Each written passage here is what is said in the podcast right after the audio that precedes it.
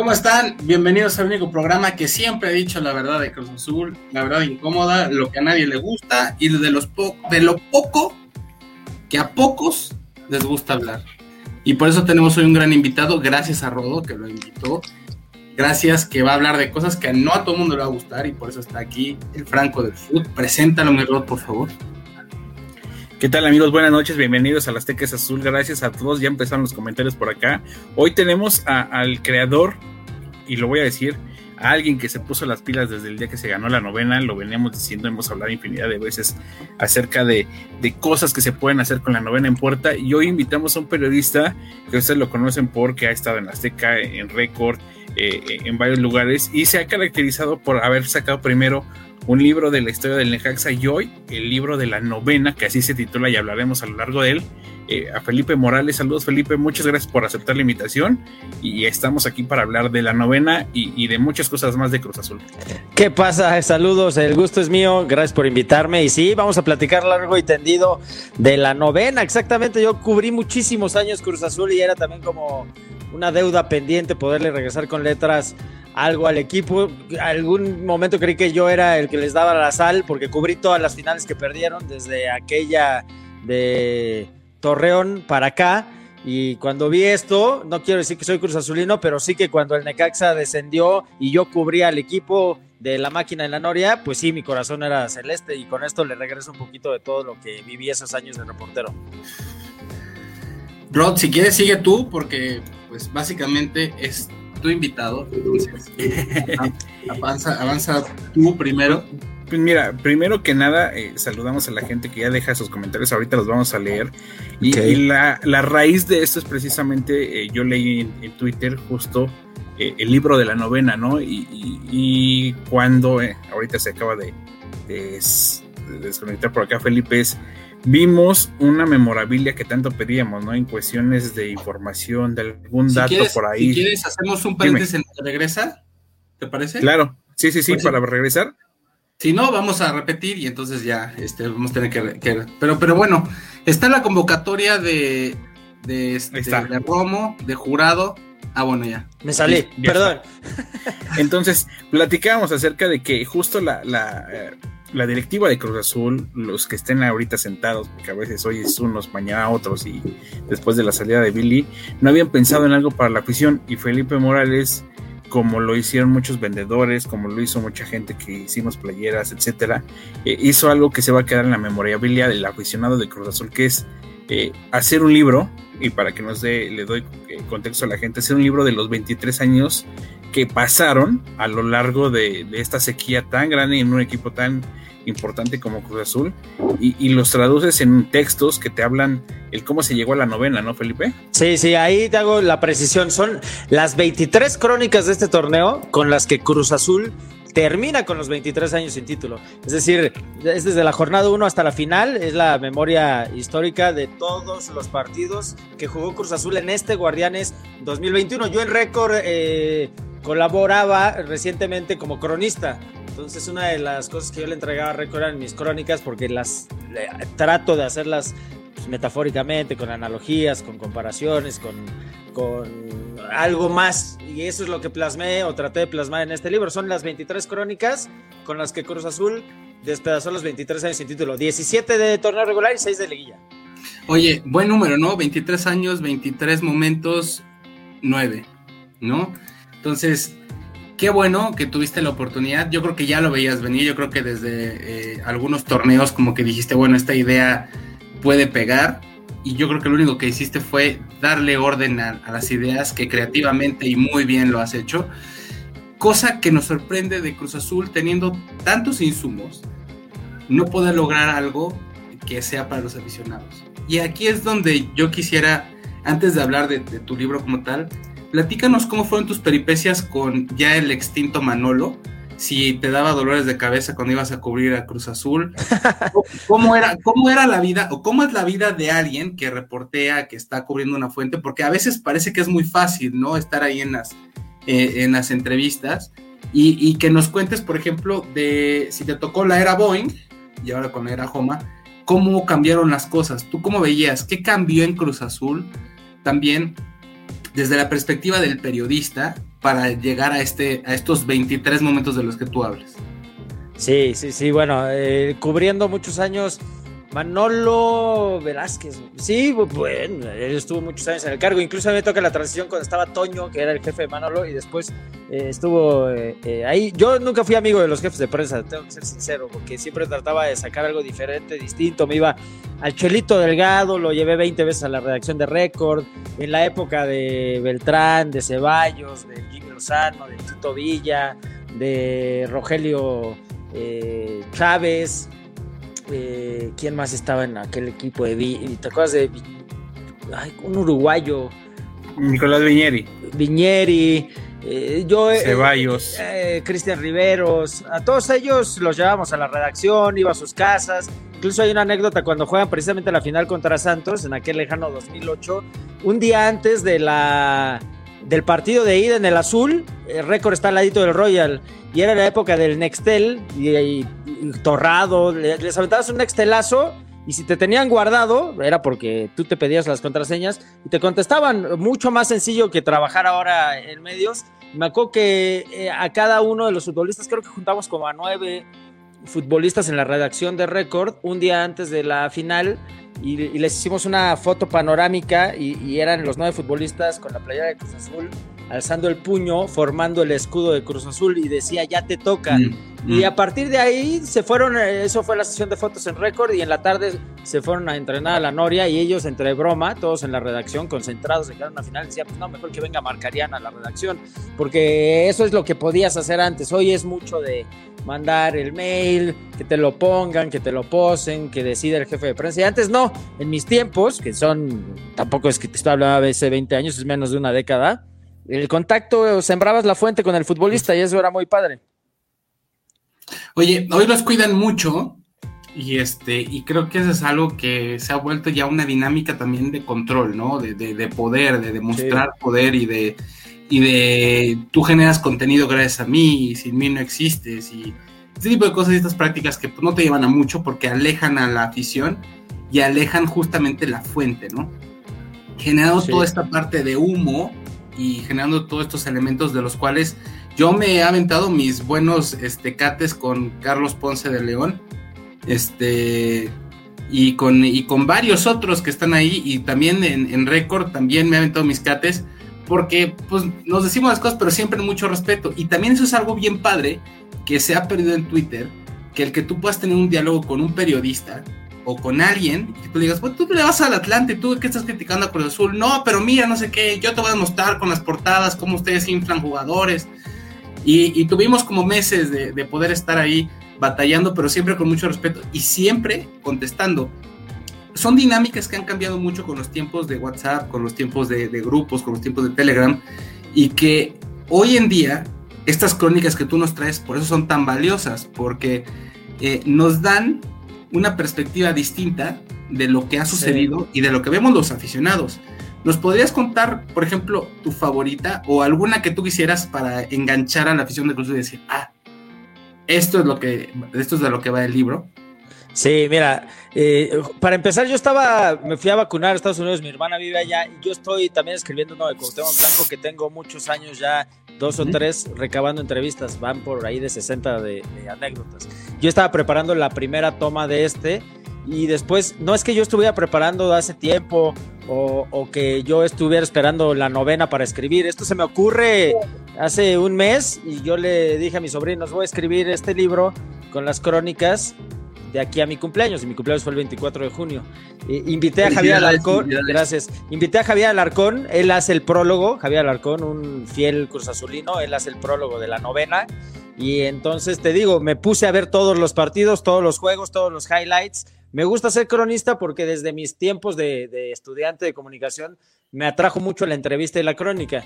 Y la crónica es eso, que tú puedas leer este libro a través de los años y que quede un documento histórico, una memoria histórica de cómo fue el trayecto de este equipo campeón, ¿no? Cómo se elaboró la novena y ahí está en letras, juego a juego, partido a partido, jornada a jornada, anécdota tras anécdota, reflexión tras reflexión, metáfora tras metáfora.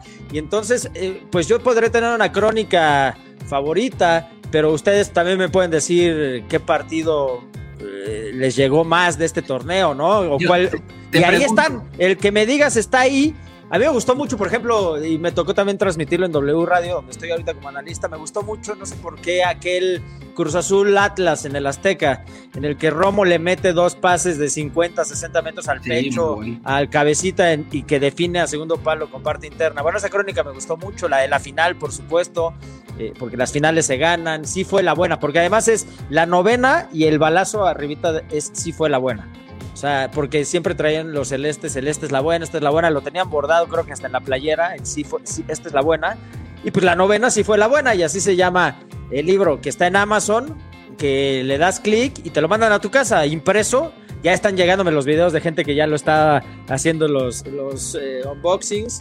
Y si no lo quieres así pasta blanda, tal cual, porque lo puedes tener pasta blanda, lo puedes tener también en edición digital, para mucho más económico además, para tu tablet, tu, teléfono. El, tema es que yo, mira, yo soy necaxista y yo tengo, mira, mira, ¿qué te enseñaré? Bueno, acá no, en mi cuarto sí. Tengo las portadas de, o sea, cuando el Necaxa dominó la década de los 90, pues yo con mi papá recortábamos los periódicos o Sports Illustrated y ahí tengo al equipo campeón, lo tengo en portada y bueno, aquí no lo tengo, lo tengo en mi cuarto. Pero, necesitas algo, no es un souvenir, es, es, un, es algo como físico, trasladar a lo físico lo que hizo tu equipo, o sea, que quede algo tangible. Es correcto, tienes toda la razón, toda la razón, y eso es justo lo que decía Roda al principio, que tú sí te pusiste las pilas y, dijiste, esto va. Em, desde los 50 años de grandeza, si no recuerdo, y eh, no se ha publicado mucho de Cruz Azul. Ah, hay veces que envidio a ciertos equipos, no por ser parte de ese equipo, pero sí de cómo van registrando su historia. Yo siento en lo particular que uno de los equipos que más cuidan esa parte bibliográfica y de historia es el América. Tienen a un historiador de cabecera que le da seguimiento a todo y que tiene pues obviamente una bibliografía muy extensa y tiene elementos bibliográficos para generar contenido. En Cruz Azul no hay nadie que haga esta, eh, digamos, sea el curador de la historia de Cruz Azul. Es un tema como muy de, núcleo, como muy de un grupito de personas. Y que tengamos la oportunidad que venga alguien de quien me hizo irme a extraordinarios, como fue el Necaxa en esa final, porque le dije a mi papá que iba a estudiar, pero que me llevara en el 94 a ver la final. Tenía examen de historia universal y de física. Y entonces tuve que irme examen extraordinario de física, porque realmente no estudié, porque todo el fin de semana solo estuve pensando en el partido en el Azteca.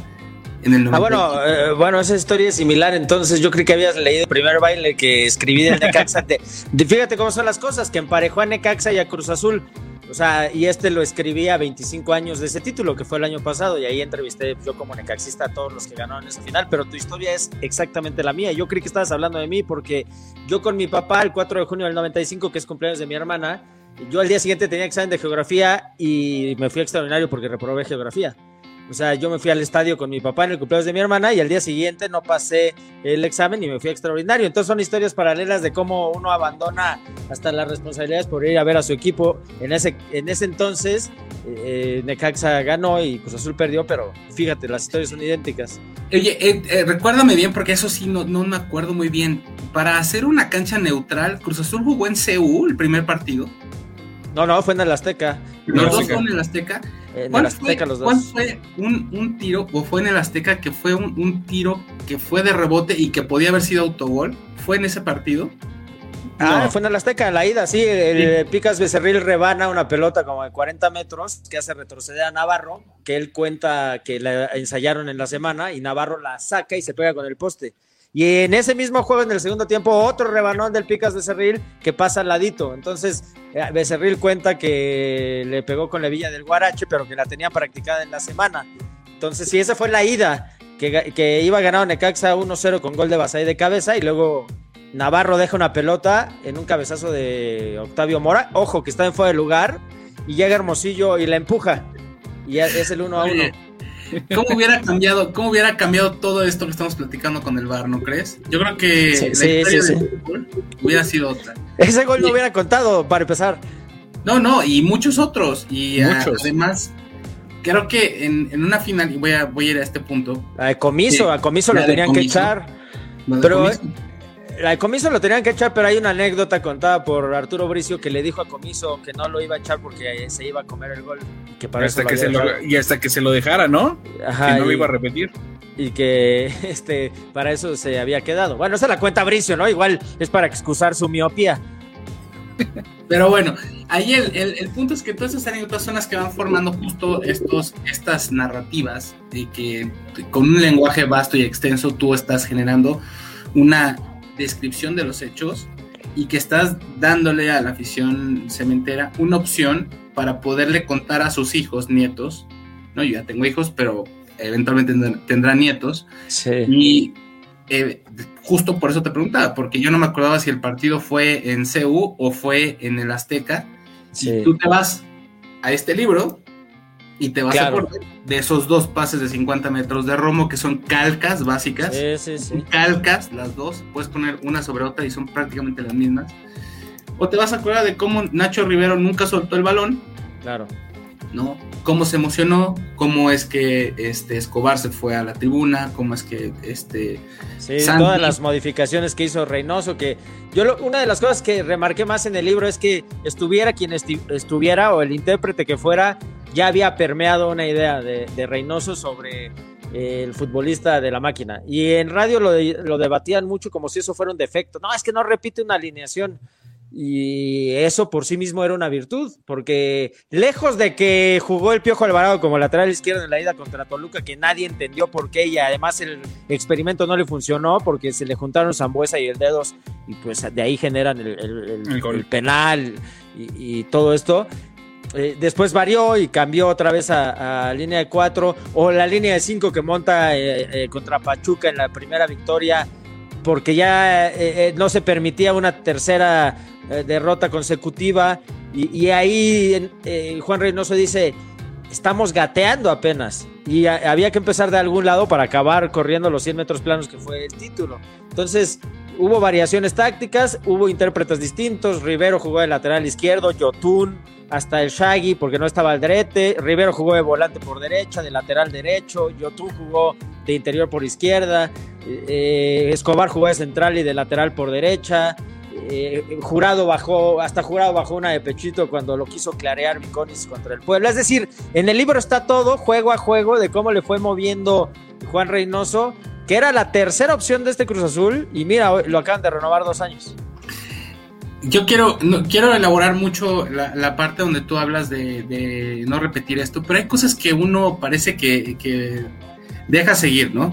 Este, hay, hay, perdón, eh, que se está ahí el, el, elemento visual, el elemento de mensaje, el elemento de, ser un motivador. Por años, Rodo y yo dijimos que eh, Miguel Herrera nunca nos gustaba pero que era un gran motivador y que Cruz Azul lo que necesitaba era un motivador o alguien que tuviera la autoridad para decir a los jugadores de Cruz Azul, aquí tú vas a abrazar a todos porque una de las características que vimos al principio de la temporada y que vimos al final con Siboldi es que Cabecita estaba así. No se incorporaba al grupo. Y yo creo que él supo sacar lo mejor de todos, incluyendo al Shaggy, para hacer ese grupo. No, y sobre todo en, aquella jornada en la que tuvieron que sentar al cabecito porque se le vio ahí con unos JB de más, rompiendo concentración. Y, una de las cosas eh, que quedan consignadas es que la disciplina no se negocia, mucho menos si aspiras a ser campeón. Y eso lo demostró Cruz Azul. Ya después lo, lo echó a la cancha en el segundo tiempo, pero el mensaje fue, seas quien seas, seas el goleador o seas quien seas, mando yo y la disciplina no, es negociable en este grupo y es un mensaje para el resto. Y después, cómo se enchufa el cabecita, ¿no? Incluso con el gol en la final y, goles importantísimos. Eh, ese que se resbala y que a todo mundo le recuerda al del Ayun, también está en las crónicas. O sea, Mira, incluso por aquí ahorita si quieren repasamos unas, aquí lo tengo yo en el PDF para ir leyendo algunas a la letra, pero yo creo que a todo el mundo le pasó por la mente, ¿no? Ese, ese resbaloncito de, del cabecita que, que, fue, exacto, que fue muy parecido al de que los victimó eh, aquel fatídico 26 de mayo de 2013. Alejandro Castro que se, se resbaló también, ¿no? Sí. Y, en ese tenor, perdón, Felipe, ¿tú, encontraste a lo largo del torneo un momento en particular en el que, en el que independientemente de que tú estuvieras haciendo el libro, tú como periodista hay ocasiones en las que hueles o olfateas el momento donde dices, este equipo está listo para ser campeón. Sí, creo que es en la visita a la cancha de Tigres. Aunque Tigres venía del eh, Mundial de Clubes un poco de, desvanecido y alicaído físicamente, creo que ahí el irle a pegar 2 a 0 a, Tigres eh, confirmó muchas cosas. Y, mira, aquí justo tengo esta crónica que viene en el libro y yo inicio. El volcán prendió la sexta jornada con lava. La, visita de Cruz Azul al campo de Tigres atraía las miradas como se atrae a la presa con un cebo en un bote de pesca. Nueve puntos de los últimos nueve disputados ya automatizaban la idea. Es decir, Cruz Azul ya venía con, con tres triunfos seguidos. Ya era un rival indeseable como un octavo pecado capital.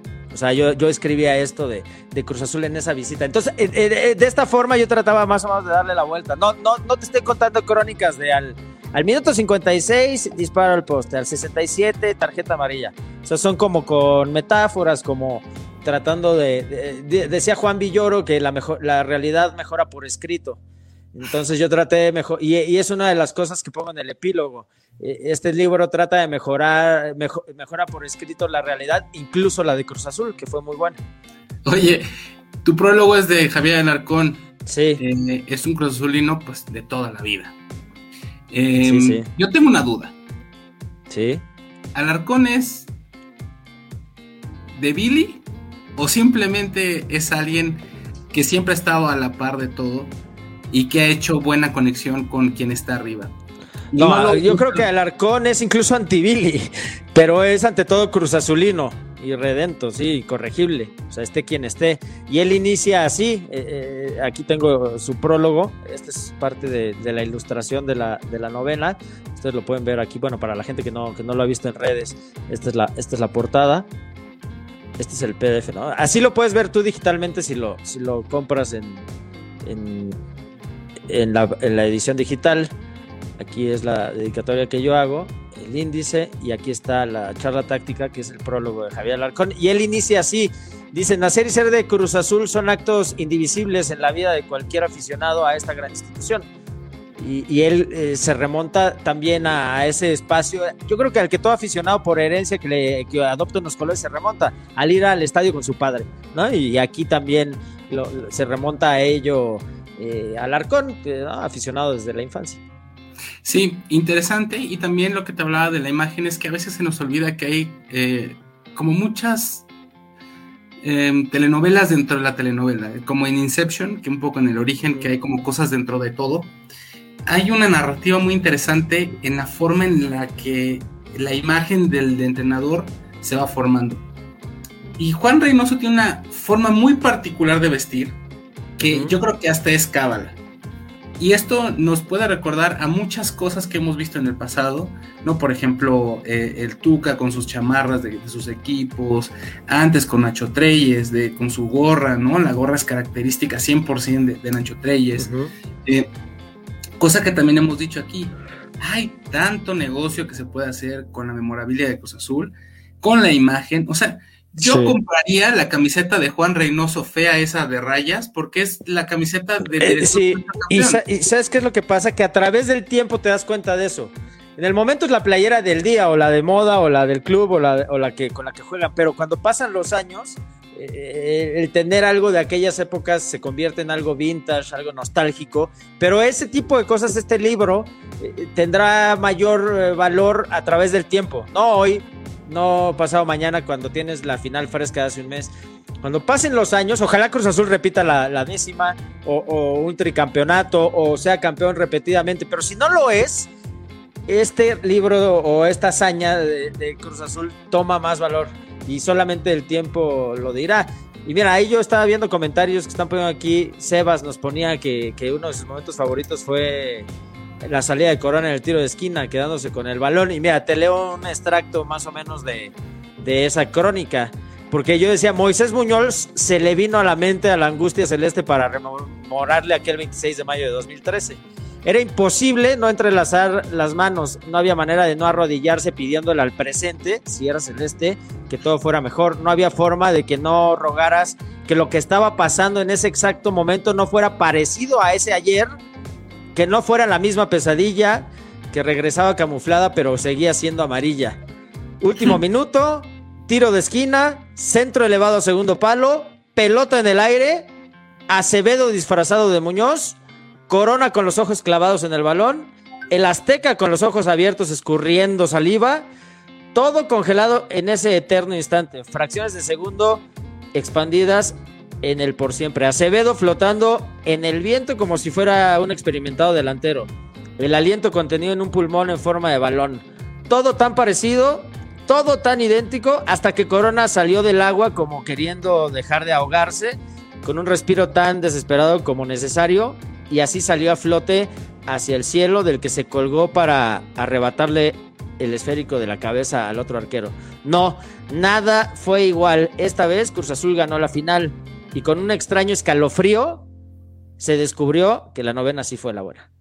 ¿No? Esa es, esa es la, crónica de ese exacto momento en el que, aunque no fueras Cruz Azul, único viste que se fue adelante a Acevedo, dijiste, no puede ser, y además lloviendo, dijiste, no puede ser, puede pasar. Lo que pasa es que esta vez Corona se la quitó de la cabeza. Y, es que te, voy a decir una cosa, otra cosa de la imagen, de lo que generalmente no podemos, este, general, este, generalmente perdemos de vista, es el tema de lo que sucede en la cancha, ¿no?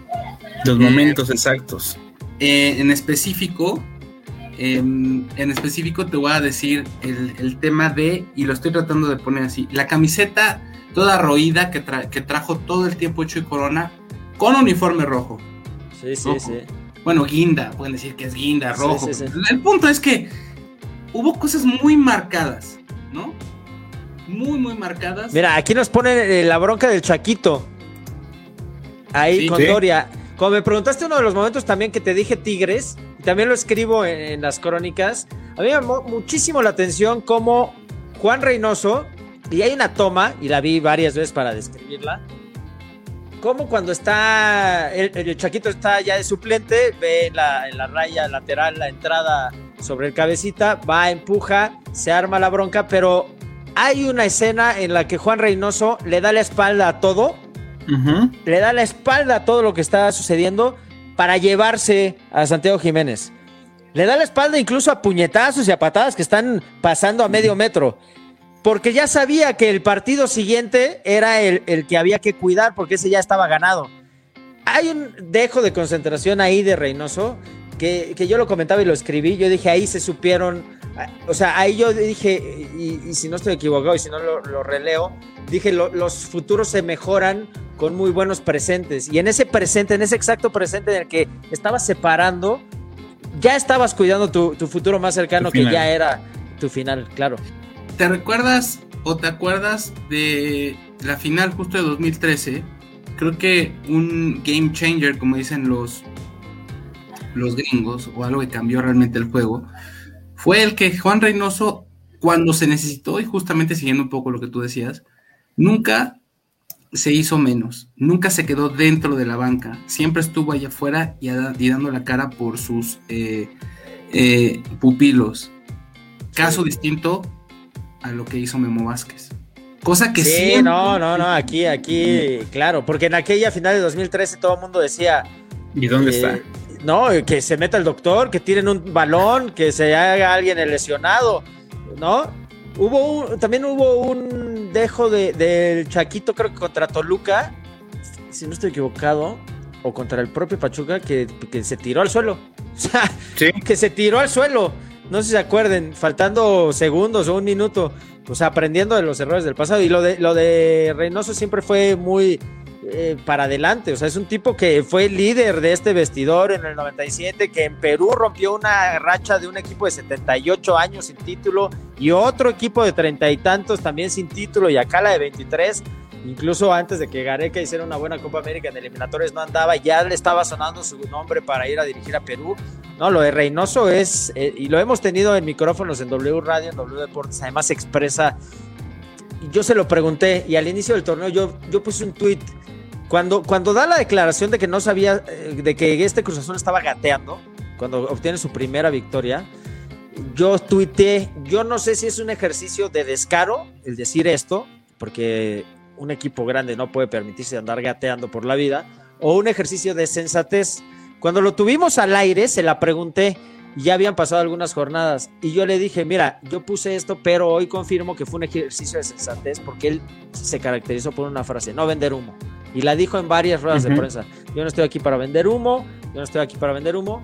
Y yo se la compré. Y además es un tipo que hablas con él y de verdad, así como salía jugando, caballero, elegante, parecía que jugaba, también lo digo ahí en las crónicas, subido arriba de un caballo blanco, o sea, repartía el juego. Eh, así también, ¿eh? Como, como entrenador y además como conversador. Y yo creo que esa idea que él transmite muy bien, por lo menos cuando lo tuvimos en entrevistas, pues también la permeó en el grupo, ¿no? Oye, aquí nos preguntan eh, cómo se llama el libro. Sí, por favor, dile, dile, dile. dile, dile. Se, llama, se llama La Novena. Sí fue la buena. Eh, se, lo encuentras en amazon.com, la edición impresa. Ojo, aquí quiero hacer una precisión. La, la impresa está en amazon.com porque la imprenta de Amazon, Amazon lo imprime, está en Estados Unidos. Amazon.com.mx está la edición digital.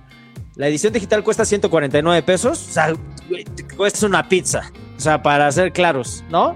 Te cuesta es una pizza, 149 pesos. La tienes en tu teléfono, tablet, computadora. Y la edición digital, la, perdón, la edición impresa te la mandan de Amazon.com yo le puse el precio de 399 pesos, pero fluctúa un poco por el cambio, el tipo de cambio, pero ¿qué será? O sea, no pasa de los 410 pesos. más el envío, más el envío porque te lo envían de, Amazon de Estados Unidos con el plus de que Amazon lo imprime. Entonces uno como eh, autopublicador se da cuenta que Amazon a mí me da muchas más regalías, aunque insisto, no lo hago por quiero hacerme millonario de esto, lo hago por una deuda histórica que tengo con el club. Y, y una editorial te da el 10%, o sea, es una realidad. Y Amazon se ha comido a las editoriales porque tiene su imprenta y si tú pides uno, te imprime uno. Si vas con una imprenta, te imprimen de 100 para arriba. Entonces, de ahí, de ahí que yo haya publicado el del Necaxa este. Y tengo otro que ese es gratuito y si lo quieren leer está muy padre. No está en Amazon, está en una plataforma que se llama isu.com con doble S. Son crónicas, reflexiones, está muy padre, muy padre. ¿Por qué? Porque deja testimonio de algo. Son crónicas de fútbol eh, en plena cuarentena, cuando estábamos metidos en nuestras casas, en pleno COVID. Y ahí yo junté muchas plumas, Alberto Lati, a Heriberto Murrieta, Antonio Rosique, a Faitelson, a Schwartz, a Carlos Guerrero, no sé si ubican a la pluma del pollo, a, un editor que se llama José Antonio Cortés de ESPN, a Daniel Rodríguez Montesdoca, a Carlos Barrón, jefe de información de ESPN, a Aníbal Santiago, que es un gran articulista también. Y ahí, ahí hay crónicas eh, que no se cuesta un peso, es solo para dejar esto, un testimonio, lo lees digitalmente, no quisimos cobrarlo, dijimos esto es para dejar testimonio, se me ocurrió un día, se llama A Balón Parado, o sea, cuando todo se detuvo hasta el fútbol. Y la portada está muy padre porque es un balón desinflado con una inyección de una pluma que parece una válvula que le inyecta letras, inyecta aire. Está padre, es como el tercer libro, que, que ahí yo soy más un compilador, yo, son crónicas, cuentos, ficciones, reflexiones, hay unas muy íntimas, pero bueno, ese es otro tema, pero para dejar ahí constancia de... ahí, está, ahí está el link del, Ese es el de... Amazon. Eh, eh, ese es el de pasta, ese es el digital. Correcto. Ese es amazon.com.mx, es el digital. Y el que termina en .com, no sé si lo tienes tú. Ahorita lo ponemos, sí. El que termina en .com, ahí puedes tú seleccionar cuál de los dos.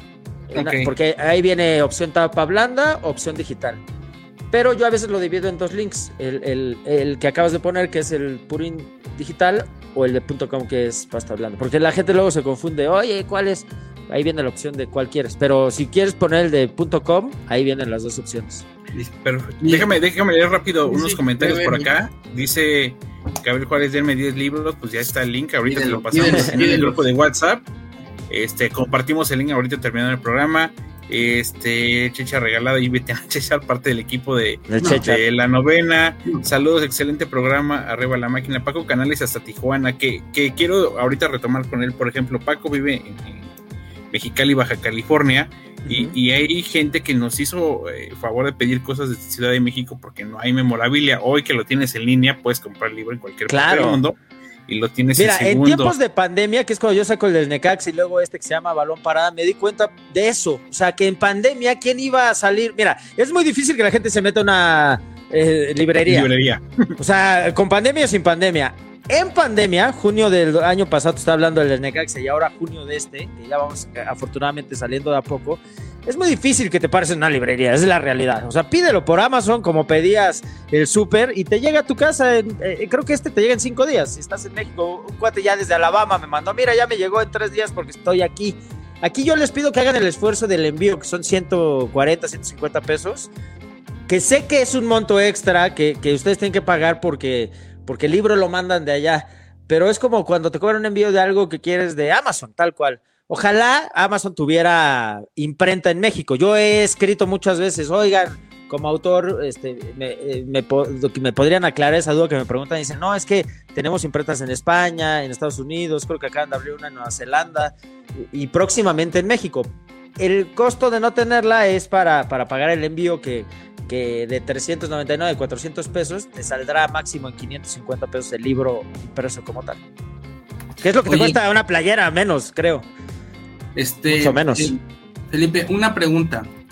Independientemente de, de, los esfuerzos que hacen las personas que aman el fútbol, en específico periodistas, aficionados, doctores, vamos a dejarlo así, hay muchas cosas que se quedan ahí en, cada uno de los torneos. Hay mucha gente que está alrededor de, estos éxitos, ¿no? Entre ellos eh, están pues los utileros, los masajistas. Ah, tuvimos la oportunidad de hablar con este, el preparador físico de Cruz Azul, que viene también de, de, otros equipos, etc. Entonces, todas estas personas que están alrededor de, del esfuerzo que conocemos hoy como el trofeo, se quedan en el camino y tal vez es muy injusto y muy injusta la historia del fútbol e, e incluso injusto el, fútbol en sí, porque hay manos, caras y personas que nunca vemos. Los terapeutas que están en la noria, la gente, lo clásico, ¿no? Que dicen que el jardinero, que la señora que les prepara la comida, que si, eh, o señor, porque puede ser un señor, eh, etcétera, ¿no? Y, y sale algo muy raro. En esta temporada, en específico, otro de los elementos que también vi que, cambió mucho es el tema de los lesionados. No sé si recuerdas que eh, durante muchos años el carnicero Jiménez, bueno, el doctor Jiménez, pues tuvo a... bueno, no, el doctor Jiménez sí se la pasó extendiendo las lesiones del chuletita, de Wiki, del que se paraba y de Carrusca, me acuerdo. ¿Te acuerdas? Carrusca, ¿te acuerdas de algún argentino ese que se dislocó el hombro, no lo quiso operar, se cae en un interliga o algo en Estados Unidos y se vuelve a dislocar el hombro porque no requirió operación? Carrusca. Sí, no, el, Carrusca, Carrusca. Carrusca. Sí, sí. ¿Qué, dije yo? Sí. Sí, sí, sí, lo dijiste bien. Dije Carrusca. no, bueno, sí, el, Doc, Jiménez era bravo, era bravo. Y te, era bueno, ¿eh? era un 10, tenía crema, pero no lo dejaron las lesiones, sobre todo esa. esa Solo le reconozco lo de Andrade. Hijo, esa de Andrade fue fuertísima. Esa sí, la reconozco.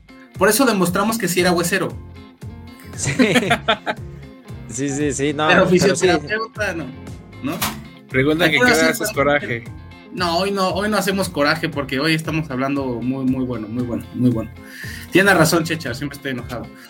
Pero tiene que ver con 23 años de no poder lograr nada. Ahora que ya se logró, pues se reduce el estrés pero regresando a tu libro y regresando a las crónicas y regresando a esta parte del fútbol, de todas estas personas que no vemos, eh, también es bien interesante cuando los periodistas hacen esta crónica y creo que uno de los elementos que eh, siempre fue fundamental, que creo que se perdió con el tiempo, fueron los colores de Faitelson, porque él era de los poquitos que agarraba esa parte, ¿no?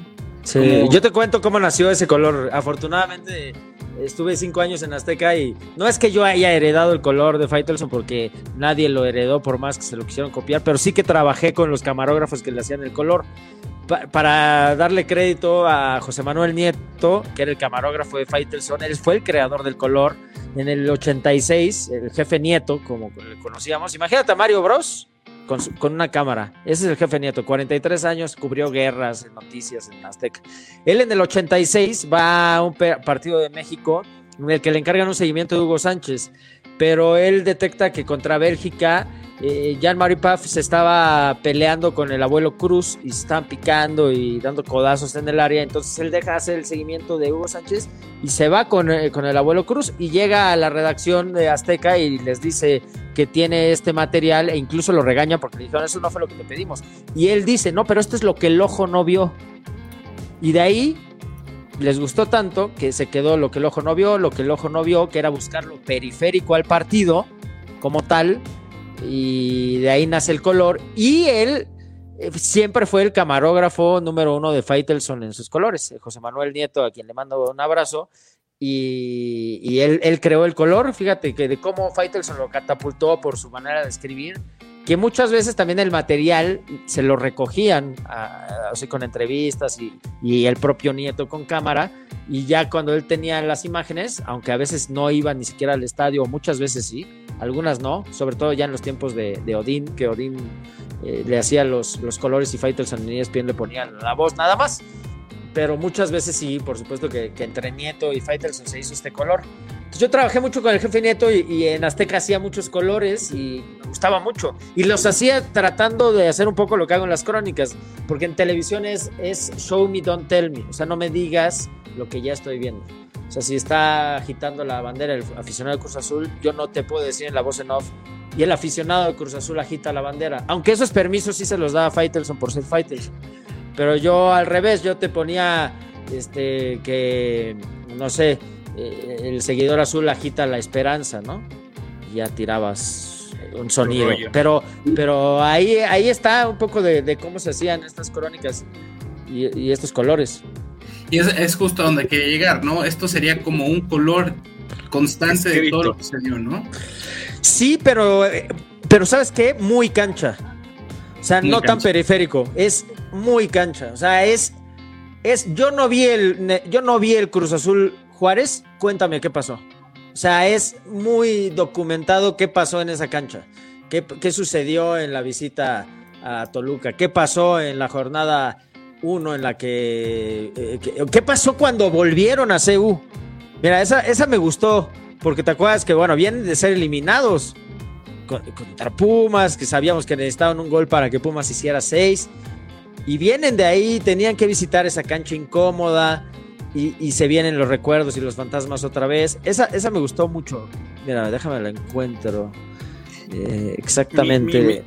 mientras aparece, tú comentaste, perdón Felipe, que, que tal vez ahorita no tenga el valor eh, que, que, pueda generar este documento, pero yo creo que independientemente de que si se gana un campeonato en seis meses, en 23 años, eh, el, simple hecho de que hayan pasado 23 años para el aficionado ya, es, es un valor intangible. Ahora, yo, yo me acuerdo muy poco del 97 y este documento que tú tienes, imagínate, Imagínate que existiera, claro, que se podría hacer, ¿eh? pero ya pasó el tiempo, pero no existió algo que tú dijeras, a ver qué pasó en la jornada 7 ¿Contra quién jugó? Nadie te va a saber decir, así de primera, contra quién jugó Cruz Azul para, para ganar. Todo el mundo se acuerda de, lo, de Comiso y quizá el penal, creo que en la ida de, Galindo, que era Luis Fernando Ten, y que estaba Yegros, y que los porteros eran Navarro, que Campos que no jugaron porque los tapó el conejo, pero, pero no hay un, extracto así. Por ejemplo, esta de, Pumas, que fue 0-1 en CU, eh, jornada 10, y yo inicio así.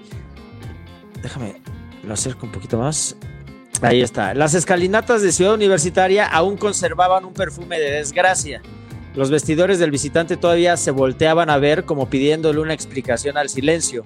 CU aún le dolía a Cruz Azul, pero debía volver como vuelven los héroes heridos. Tenía que hacerlo con el sufrimiento por dentro. No se sabe aún si los futbolistas celestes ya habían superado la remontada universitaria sucedida hace un par de meses, pero esta vez pisaban la cancha con los pies de la renovada confianza, porque ya hay además siete partidos ganados seguidos, o sea, ya llevan siete juegos ganados ahí. No desaparecían aquella noche escabrosa de la eliminación en semis, pero sí imprimían cierto respeto en un rival como Pumas, que era todo menos igual a aquel finalista subcampeón, porque sabemos que Pumas tampoco andaba, ¿no? Sí, sí. Entonces, y ahí voy describiendo cómo las realidades eran diametralmente opuestas, cómo distintas eran las propuestas también porque ya se sabía, ojo, aquí puse, porque ya se sabía que Reynoso no era Siboldi, y eso ya se parecía a un consuelo, más que a un consuelo que a una preocupación, ¿no? Entonces, a partir de ahí, este, se va desglosando esta, esta crónica, ¿sí? Felipe, fíjate que algo que hacemos mucho aquí en el Azteca es azul, porque ahora sí lo es, es azul por, el, campeonato, es leer lo que, lo, que los amigos nos comparten y claro, claro. antes de terminar el, este, antes de terminar, digamos que todo y cada uno de, los, de los programas. Entonces, si quieres, Rodo, por favor, cuéntanos qué nos comentan. Sí, mira, rápidamente Rolo Azul dice saludos a todos, ya dijo invitado del, programa. Eh, Alex Rose, que quedó chido el video, felicitaciones. Te pongo en contexto, Felipe. Nosotros Gracias. hicimos la uh, anticalendario de Cruz Azul. No sé si lo viste con algunos famosos que hizo el primer equipo. y nosotros armamos el nuestro. Sí, me gustó. Sí, sí, sí. Y, bueno, mucha gente salió por acá. Dice la salida de Corona el tiro de esquina, que ya lo relatabas. Este, la bronca de Chaquito con Doria. Eh, vamos por la décima. Esa garra de Yotun el pelear esa pelota para esa cabecita Rodríguez. Este, por acá también. Eh, que si era fuera de lugar o no, también fue una polémica. Pero yo ponía ahí: todo equipo del fútbol mexicano puede quejarse de perder una final por fuera de lugar, menos Santos. Porque Santos en el invierno 96, con gol de Borghetti, le robó el tricampeonato al Necaxa, con Bricio y compañía. Entonces yo ponía, todo equipo podría quejarse de esa jugada si es que fuera fuera de lugar, pero no Santos. Santos no puede. No puede venir a decir que perdió una final por offside. Eh, dice Saki Yoshida, Faitelson afortunadamente lo subo a Instagram eh, y la verdad obviamente no pierde el toque. Uno de mis colores favoritos del Franco fue el Santos uh. contra Cruz Azul, la puerta cerrada en la jornada 1 del clausura 2014. Ese es buenísimo, ese está en YouTube. Eh, porque fue a puerta cerrada y lo llamamos el sonidero y solamente con el boom, que es el micrófono este largo con una esponja, no le metí off, solamente dije estos son los ecos de la pasión, algo así, y todo el color es como Osvaldo Sánchez le menta la... Hay una bronca ahí, Pavone nos festeja un gol eh, en la cámara, se escuchaba todo y, fue un ejercicio, no es como ahorita que todos los partidos eran a puerta cerrada, antes era como raro, venía siempre con gente y dijimos, bueno, se va a escuchar todo haciendo el color abajo, está muy bueno si lo quieren checar ahí en, en YouTube, está bueno. Búsquenlo, oye, antes estaba alguien, antes habían dicho algo, justo eso. Odia Pumas de Saki Yoshida y Alín García, saludos, gracias por nombrar mis pumitas, poeta. Checha regalado, deberías hacerlo audiolibro con la voz de Faitelson, sería hermoso. Fíjate, estaría padre hacer audiolibro con las crónicas y meterle una buena voz, sí estaría bien, la verdad. No he explorado ese mercado, creo que Amazon incluso ya abrió esa opción de hacer audiolibros. No lo he explorado, pero no, no lo descarto. Y es que precisamente eh, la gente, no sé si lo, en el momento de hacer el documento, mucha gente se, se, ha aventado y he platicado con muchos, por lo menos 25 videos de la misma repetición del partido, las reacciones de la gente, cómo lo celebraron. Y, además, ¿sabes que está padre? Que, este, libro salió el día que se cumplió un mes y yo leía muchos de acabo de ver el juego completo hoy, de, o sea, así es. Así es, y te pasa y me pasa y siempre verás. Yo tengo los VHS del Necaxa Cruz Azul, así, del Necaxa Celaya, del bicampeonato, o sea, y los veía, ahora los puedo ver en YouTube. Pero yo hay veces que ponía el partido para, o sea, es que te marca, ese 30 de mayo de, 2021 para el Cruz Azulino está en la piel tatuado o en un libro. No sé si más o menos que el 7 de diciembre del 97, ¿eh? No, ahí, se van, ¿eh? Porque ese, ese equipo también llevaba muchos años sin ser campeón. Porque este Cruz Azul llevaba ese título en 40 años. ¿Sabes? Creo que cuál es la diferencia y, creo que algunos eh, coincidirán conmigo, es que ese Cruz Azul no estaba tan golpeado, no era tan mediático y no era tan utilizado por los medios como ahora. No, no, no deja tú eso, no había perdido tantas finales.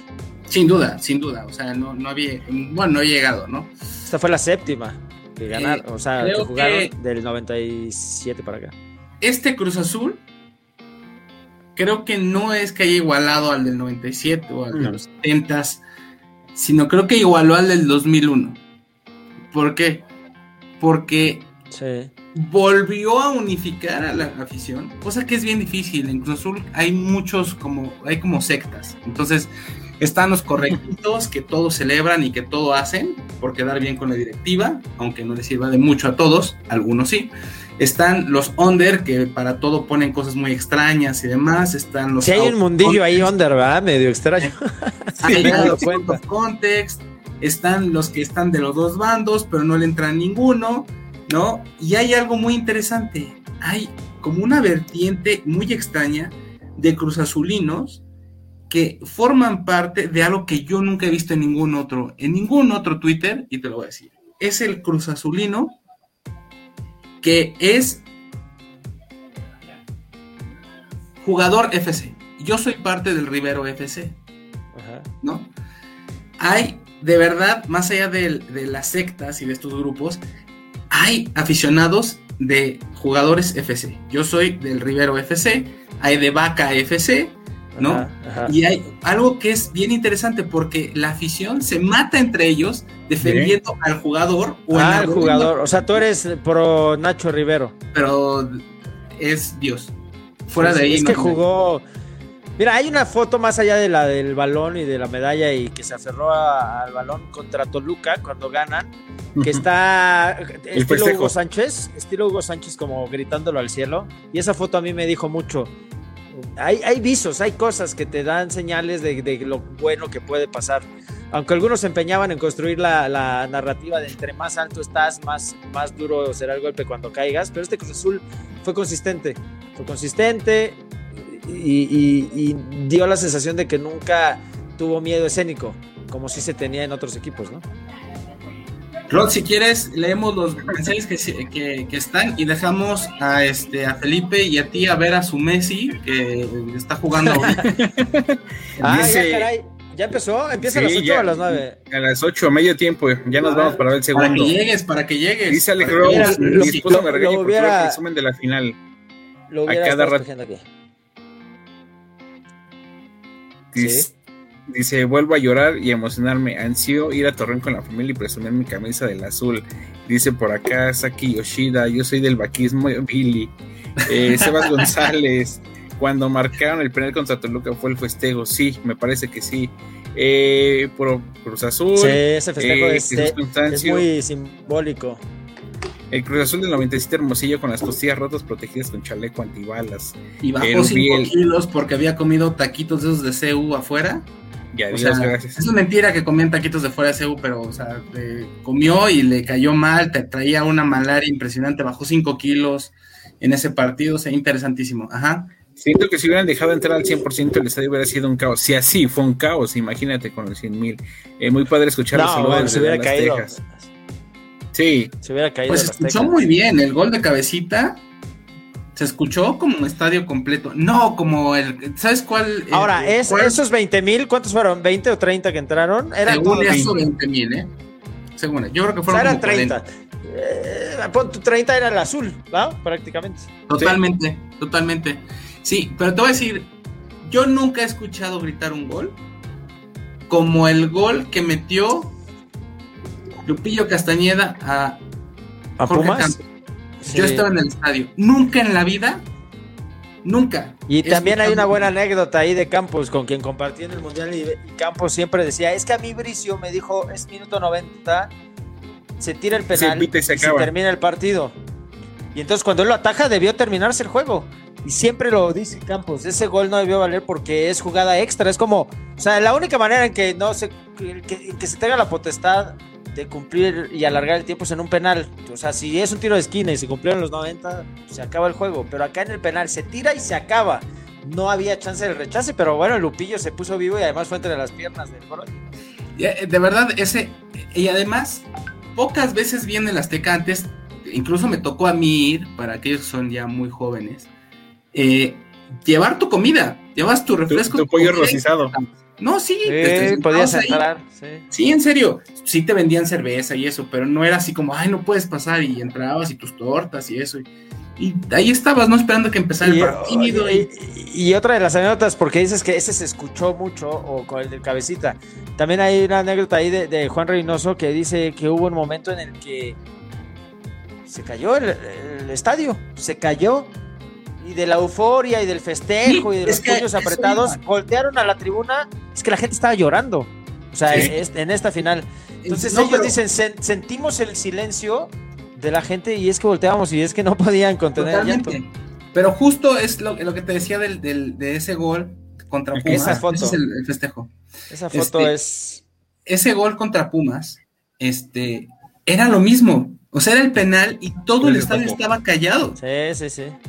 Entró ese remate de Lupillo y de verdad yo, de las cosas que me arrepiento en mi vida, es que en ese momento mágico, cómico musical, donde había unos balones que estaban como para la selección mexicana, y yo creo que los tenían ahí por algo. Nunca, jamás en la historia abrieron esos balones para nada durante el partido de fútbol, pero yo creo que fue tanta la euforia que hasta le apretaron el botón y salieron papelitos. Le abracé con mi amigo. Esto que te cuento, una de las cosas que me arrepiento. Había dos niñas de nuestra edad que tendríamos que 15, más o menos, 13, 15 años más o menos, y estaban solas, nunca las vimos en todo el partido y nos fundimos en un abrazo, pero nunca pedimos. no había Instagram. Y ahí está, esa es la diferencia de, de, poder llegar, justo lo enlazo con esta final, porque hubo un aficionado que dijo, ayúdenme a encontrarla a ella, por favor, quedé enamorado de ella. Y creo que le ayudaron a este aficionado a lograr eso. Yo a lo mejor, con la tecnología de ahora... Ah, imagínate, sería poético conocer el amor de tu vida el día que tu equipo fue campeón, ¿no? Está para otro libro. A veces lo encuentras en otro equipo y sucede. Sí, sí, sí. Estaría, estaría bien. Yo le recomiendo que se echen unas chelas, que pidan un six y se devoren el libro. O sea, tampoco. Eh, o sea, es de verdad. Les va a gustar. O sea, si son cruzazulinos y así de hueso colorado, les gusta la lectura, les va, les va a conquistar. Y, y eso que yo digo, cuando pase el tiempo, como decíamos, la medalla olímpica, ¿no? En el momento fue efervescencia, tal, y conforme ves que no es tan sencillo repetir otra, ahí queda colgada la que se ganó en Londres y le das mucho más valor. Yo al Necaxa de los 90 lo llevo en el corazón y sé que es muy difícil que, por los presupuestos y los alcances, y ahora de provincia, sé que es muy difícil que vuelva a pasar, pero me conformo con que ya pasó. Entonces, eh, ese es un gran recuerdo para que, para que cada vez que tengan nostalgia o quieran revivirlo, pues, lo abran y lo lean y, lo compartan. Todavía más a tu favor, para ya hacer el programa, se lo voy a dejar a Rodo que cierre el programa. Solo yo digo una frase al final, ya para que vayan a ver a su Messi. El, eh, Messi es de todos, ¿eh? Te lo prestamos también. Messi es del patrimonio mundial. No, no, no, no, no, lo necesito. Messi es para el mundo, no te apures. No, no, no, no, no está, está libre, ¿eh? Está libre. Pueden traerlo a la máquina. eh, si se vende Orbelín, creo que podemos pagarlo. Entonces, estoy esperando. Oye, Este, regresando al tema, y ya para, para hacer esta parte. Ahora, si no te gusta leer. Aunque no te guste, puedes, puedes leerlo. No, pero espérate, ese güey. Si no te gusta leer, lo tienes ahí, además de que es eh, algo que te va a dar mucho y que vas a poder em, compartir con todos y a futuro también. Hay una cosa que se llama autodictado y una cosa, y hay programas que te leen lo que está en la pantalla. Entonces, si todavía eres y no quieres, o incluso vas en tu coche y tienes la posibilidad de ponerle un programita, una app de estas de, autolectura, te lo vas leyendo, te lo vas escuchando. Entonces, no hay pretexto para no obtener la novena, escrita por Felipe Morales, de Franco del Fútbol. Ahora, Gracias. Eh, eh, esto es un documento que, insisto, es intangible, o si quieres comprar el de pasta dura, pero no se te va a desgastar como una playera. Vale una cuarta parte de lo que vale un jersey original y se va a quedar ahí para la posteridad hasta que llegue la décima. Y, si llega la décima, la novena va a ser un, recuerdo que tardó 23 años en llegar y que en 23 relatos, seguramente, yo no sé su promedio de lectura, pero con ganitas te lo chutas en un día, ¿eh? Sí, no, no es un libro muy extenso, son 150 páginas y, o sea, de verdad, si lo tienes al lado en el baño, ahí te lo vas dando conforme vayas viendo. O sea, no es una Biblia, no es una enciclopedia, es, una crónica ajustadita de cada juego y de fácil lectura, exactamente, de fácil lectura. No, no es una crónica extensísima, no son dos horas, no. O sea, yo, yo eh, la hice digerible y espero les guste. Y, ahí están los links. En arroba el franco del foot, guion bajo, ahí. Síganlo, síganlo seguir el Franco del Foot en Instagram y el Franco del Foot guion bajo en Twitter y de ahí todo el tiempo hay un equipillo que dice, me da bola, eh, va posteando y la verdad está padre y te lo juro, es, es más por ganas de compartir, uno, yo nací escritor, nací futbolista y nací escritor, mi abuelo era periodista deportivo, ahí tengo su, máquina de escribir Y, yo estaba, les digo, eh, terminando el de Cuauhtémoc Blanco con anécdotas, pero yo dije, esto me llama, como me llamó a ser el del Necaxa. Me di cuenta 15 días antes de, 18 días antes de que el Necaxa cumpliera 25 años de su primer título. Los, es algo que sientes y como escritor te tienes que inspirar y creer en lo que vas a hacer. Y esto cuando pitó el árbitro, no, yo no lo tenía planeado. Yo dejé de lado el de Cuauhtémoc que, seguí, que estaba escribiendo y dije, me voy a abocar a estos 15 días. Mi deadline es el 24 de junio para publicarlo a la semana que es el 30, porque el escritor se tiene que poner deadlines, porque si no hay procrastinación, no escribes, te dejas ir y lo dejas y lo dejas. Entonces me llamó como con un fuego interior y dije, lo tengo que hacer y lo hice. Y fue mucho porque viví todo ese tiempo en Cruz Azul tengo una extraordinaria relación con el Chaco, con Formica, con el Chelito, que mandó videos, con Gerardo Lugo, con Villaluz, con eh, el Jimmy, con Rogelio, con Ceballos, con Riveros, con gente que de verdad, con, el, eh, con eh, con Beltrán, gente que cubrí, que conviví todos los días de mi vida durante casi 10 años, ¿no? De, de, reportear a Cruz Azul, de ir diario a la Noria, diario, creo que cubrí 7, 8 años en Cruz Azul. Entonces me dio mucho gusto, o sea, no pude esconder mi gusto. Y, mira, ya para finalizar y agradeciéndoles también el tiempo, es algo que trato de explicar en, mis primera, en, la introducción que hago. Eh, más allá de la dedicatoria, yo dije, eh, como si sintiera una especie de deuda tras vivir y cubrir las seis finales consecutivas perdidas por los celestes, también esperé este momento para alzar la copa con mis metáforas, ¿no? Entonces, eh, es algo que me apasionó hacer. No lo hice por, ah, la novena, vendamos libros. Ah, para eso, de verdad, tengo cuates que están vendiendo playeras o, o, o sea, para vender, o sea, si fuera por vender, yo lo hago para que quede un documento porque porque así dejé el Necaxa, dejo de Cruz Azul, se viene una buena sorpresa del Cuau, con 60 entrevistas, amigos, enemigos, técnicos, selección, América, este, árbitros, este, eh, madrizas. Faitelson. Eh, eh, tengo entrevistas que de hecho el primero es el, nuestro Cuau y sus enemigos, es entrevistas a Elcock, que le rompe la rodilla, a Faitelson, que describe el madrazo aquel, a Grosso, que era un arquero que se picudeaba del Atlante y de Veracruz. De Veracruz. entrevist, todas entrevistas, este sí es de puras entrevistas. Félix Fernández cuando le orina la portería, eh, la Volpe, te traigo a la Volpe, este, traigo a Lupillo Castañeda, que ya se había puesto en un clásico joven unos gaffers en los puños para darse la madre con el Cuau, pero el Cuau dijo que le dolía el hombro y se fue a ambulancia y hasta el conejo le decía, aguas que si estás dando entrevistas este te llega por atrás y el Lupillo, no, yo me lo suelto.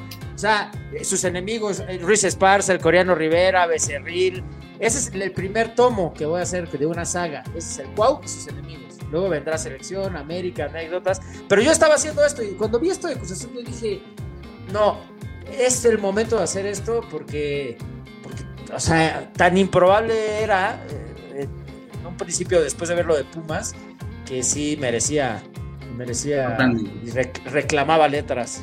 Listo, cuando dijiste Josgat sentí un dolor en la espalda muy fuerte. ah, porque, por aquí, el que le pegó. Por aquí. Por, qué? ¿Por el penal? penal. Que le rebota. Alex Vela también falló aquel penal.